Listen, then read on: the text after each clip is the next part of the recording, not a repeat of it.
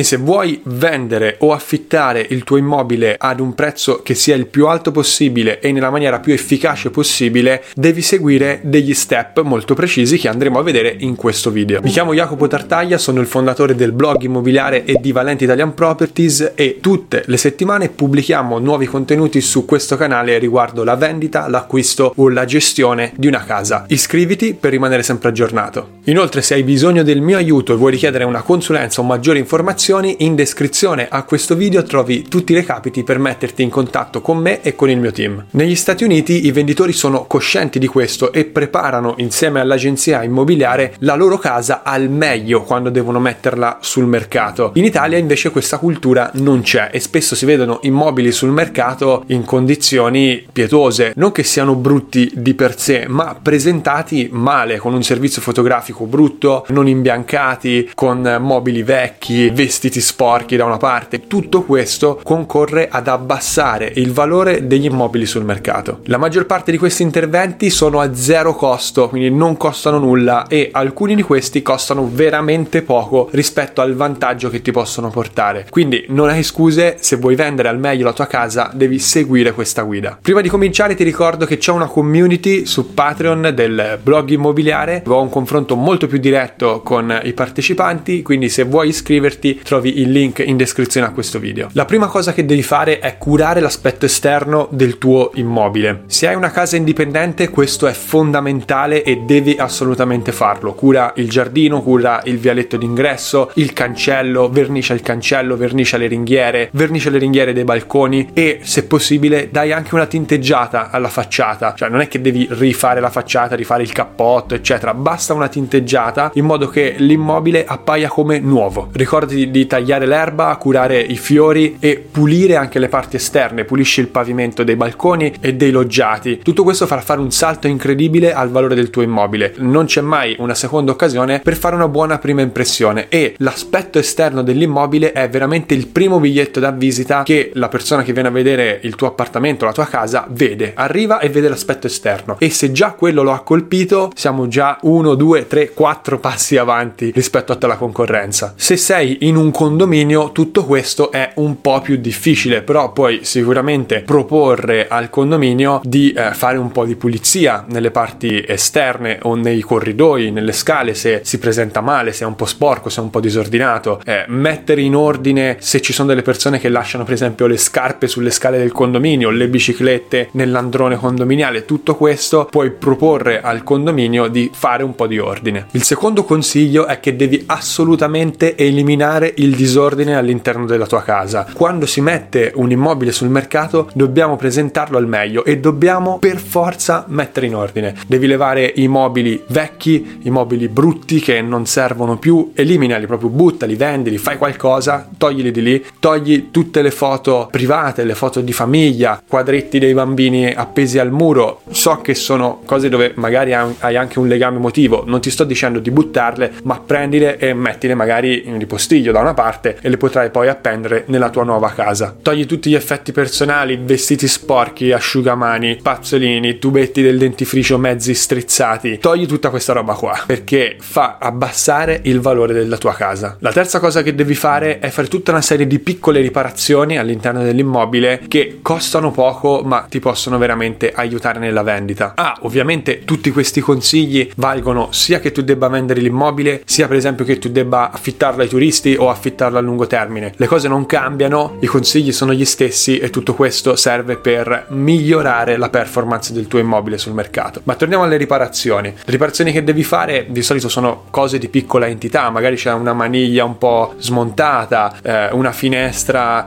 che non chiude troppo bene, una serranda, una saracinesca diciamo delle, delle finestre che è rotta, tutte queste piccole cose che fanno sì di dare un'esperienza migliore alla persona quando entrerà in casa e interagirà con queste cose. Va ad aprire la porta e deve fare attenzione che la maniglia gli rimane in mano, non è sicuramente un biglietto da visita positivo. Altre cose a cui fare molta molta attenzione sono la muffa e le crepe. Sono due cose veramente semplici da mettere a posto, ma che eh, l'acquirente quando vede ha praticamente un tuffo al cuore, si spaventa, pensa che ci siano dei problemi e quindi lascia perdere, non fa una proposta. Quindi muffa e crepe. La muffa la puoi semplicemente lavare via, ci sono tanti prodotti sul mercato, ma anche semplicemente con una spugna bagnata avrai già un effetto migliorativo importante. Le crepe magari puoi chiamare un muratore o una persona che conosci che eh, ha una certa manualità con questo tipo di lavori e sono cose che si riparano abbastanza velocemente,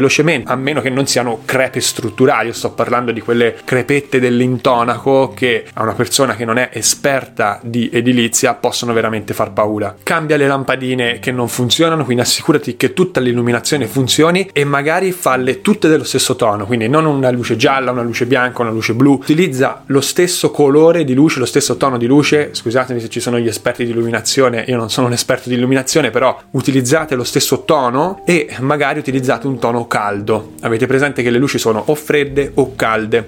Le luci fredde sono quelle che trovate in ospedale e danno proprio la sensazione di ospedale. Quindi in casa è meglio utilizzare delle luci calde che danno un senso di accoglienza, di comfort, di sicurezza, ok, alla persona che sta visitando l'immobile. Sempre parlando di illuminazione, assicurati che in tutta la casa ci sia un'illuminazione adeguata. Magari ci sono delle stanze che hanno delle finestre un po' buie dove non arriva tanta luce o dove ci sono delle luci deboli. Assicurati che tutti gli angoli della casa siano ben illuminati. Sempre nell'ambito delle riparazioni possiamo includere anche l'imbiancatura. So che imbiancare casa è veramente una rottura di co- ma lo devi fare perché imbiancare una casa, anche se magari è imbiancata da 10 anni, quindi non è messa malissimo, la nuova imbiancatura dà una sensazione veramente diversa, più luminosa, più pulita e già l'odore della imbiancatura fresca fa sì che le persone pensino che tutta la casa sia nuova. Anche in cucina e nel bagno, che sono due stanze importantissime in una casa dove la persona si fa l'idea dello stato di conservazione della casa, cura i dettagli. Magari c'è uno specchio, una cromatura un po' sciupata. Ripeto, pulisci tutto uh, in maniera maniacale quando devi fare il servizio fotografico o devi fare le foto e mi raccomando, come dice sempre la mia fotografa, abbassa la tavoletta del gabinetto perché è veramente importante. Come ultimo punto ti do una serie di consigli vari. Togli i tappeti vecchi, io toglierei proprio tutti i tappeti perché di solito i tappeti danno un'idea di chiusura e magari ci sono anche delle persone allergiche, asmatiche e quando ci sono i tappeti hanno subito un, un senso di discomfort perché i tappeti portano tanta polvere. Io sono uno di quelli, tra virgolette. E poi devi preparare in maniera accurata i letti e i divani. Utilizza una biancheria per il letto chiara, tenue, bianca magari, in modo che sia la più neutra possibile e non utilizzare i copri letto o i copri piumini più svariati con i fiorellini, con i puffi, con i draghi colorati. È meglio utilizzare qualcosa di neutro e di tenue. Stessa cosa per il divano. Non devi essere una, un designer per fare queste cose, basta che tu sappia queste semplici regole. Io nel mio team ovviamente ho due designer che fanno questo di lavoro, cioè quando prendiamo un immobile in vendita o quando prendiamo un immobile da affittare a livello turistico, vanno nell'immobile e fanno un set, fanno uno staging